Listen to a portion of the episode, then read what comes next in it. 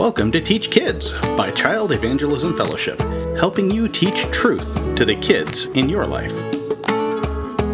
What does it mean to have freedom of religion? Does it mean your children are free to practice religion at home and church but not in public?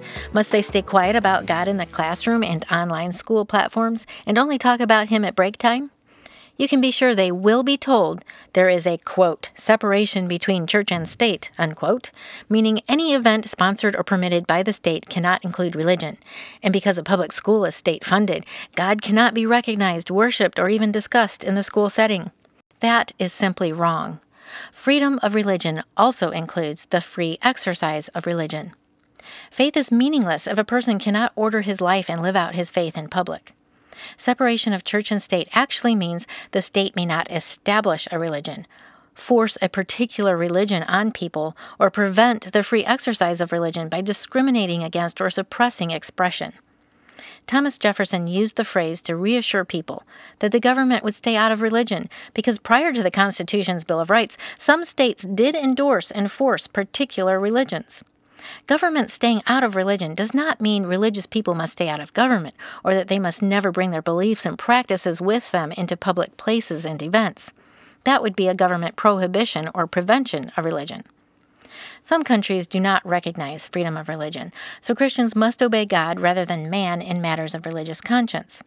In the United States, the Constitution recognizes the freedom of conscience and of religious practice, so when uninformed people try to intimidate or restrict us, we can politely resist with the confidence that the highest law in the land is on our side. Telling school children they may not openly pray in school or openly talk about Jesus any time or place in school when they may otherwise talk is a violation of free speech and free exercise of religion. As our faith should affect every part of our lives and decisions, there are plenty of times when it would be appropriate to speak of our religious beliefs without straying from the classroom topic.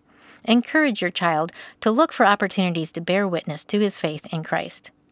Imagine this scenario. Johnny's doing really well in school and his teacher commends him, asking what motivates him. Johnny says, It's my grandma. She encourages me and tells me I can do well. I love her and she loves me. She inspires me and I want to please her. Imagine the teacher saying, Oh, Johnny, we don't talk about grandma here. Grandma isn't appropriate for public schools. We all agree that would be outrageous, but too often we are intimidated by that same mindset regarding talking about God. A survey of public school principals who have Good News Clubs in their schools shows that children who attend Good News Clubs do better in their schoolwork, behave better, and demonstrate a better attitude.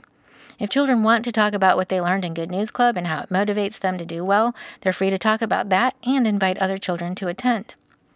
Your child has every right to voluntarily speak about his beliefs in school, whether it be a conversation with another student, a comment in a class about literature or philosophy, or a written paper that meets assignment criteria. He may pray before athletic events and other student led assemblies.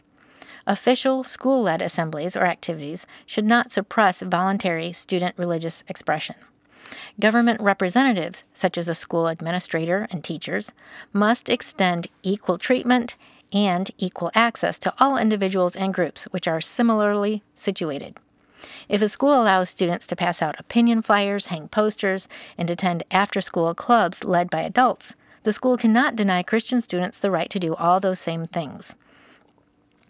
This right was more firmly secured by a case that went to the Supreme Court, Good News Club v. Milford Central School District.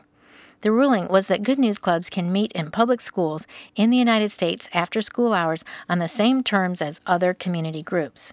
Child Evangelism Fellowship conducts around 5,000 Good News Clubs in public schools across America. For help on starting a Good News Club in a school near you, go to cefonline.com. Teach Kids is brought to you by Child Evangelism Fellowship.